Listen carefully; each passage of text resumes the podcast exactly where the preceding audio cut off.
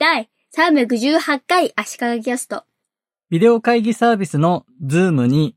上座機能がついたと話題になっています。上座とは上座、下座の上座でビジネスマナー的にお客さんとか偉い人が座る席ですね。以前、コンサルタントの人がある企業からビデオ会議の時に偉い役職の人を上に表示させたいんだけど、できないのかと。相談を受けたというエピソードがツイッターで結構バズってまして、もちろんそれはそんなのバカバカしいよねという意味でみんな盛り上がっていたんですが、その話を知ってか知らずか、Zoomにそういう機能がついたので、これは日本市場を意識した上座機能なんじゃないのと言われてるんですね。この新機能ですが、会議の主催者の人、ホストの人は参加者の画面、画像をドラッグドロップで自由に並べ替えることができて、その並び順を他の参加者みんなその並び順で表示するようにできるそうです。それとは別に参加者の人も自分で並び順を変えることもできるみたいですね。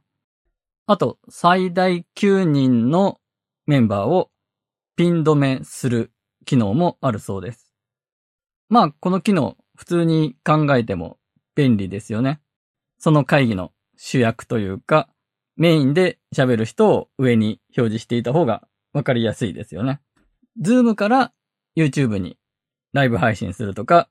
動画を作るという場合にも表示順が変えられるのはすごく便利ですね。以前、 Zoomを使って三谷幸喜作品の12人の優しい日本人の朗読劇をやったと。それを見たという話をしましたが、これ出演者が陪審員1号、2号、3号と番号がついてて番号で呼び合うんですが、この並び順が番号の通りじゃなかったのがちょっと残念だったんですよね。今だったらこのZoomの新しい機能で1号、2号、3号と順番に並べることができますね。あと、 Zoomの新機能についてなんですが、8月くらいについた新機能で、 Zoomのおなじみのバーチャル背景機能が強化されて、バーチャル背景としてプレゼンスライドを流せるようになったんですよ。パワーポイントのスライドとか、Mac だったらキーノートのスライドを背景に表示させて、自分が切り抜かれた状態で前に映ってると。自分の映像はサイズを変えたり、位置を変えたりできるんですね。うんふんというバーチャルカメラのソフトがあって、言いにくいですけども、MMHMM で、うんふんというアプリケーションでも同じようなことができるんですが、大きな違いは、うんふんの映像はバーチャルカメラとして Zoomでは認識されるので、画面共有ではなく自分の映像の背景に画像だったりプレゼンスライドを流せるんですね。Zoomの機能は画面共有の画面の中に自分の映像も入るということなので、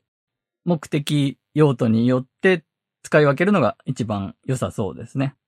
うんふんはバーチャルカメラとして使う独立したアプリケーションで他にもいろんな機能があります。アシカガCAST ではまだ話していないんですが、動画を作って YouTube にアップしてあるので、興味のある人はその動画を見ていただきたいですね。足利キャストで私のチャンネルに行きつけるんじゃないかと思います。YouTube のチャンネル名自体は足利キャストではなくて、足利 CH。チャンネルの CH ですね。あと、周囲の音のノイズを消すという機能も Zoom についています。8月の新機能で。これはデフォルト状態でも自動で調整するようになっているので、気がついていないまま使っていて、その恩恵を受けているという人も多いと思います。設定のオーディオのところの背景雑音を抑制というところですね。デフォルトでは自動になっていて、高中低から選ぶこともできるようになっています。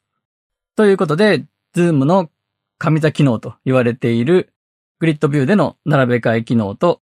その他ちょっと前についた新機能についての話でした。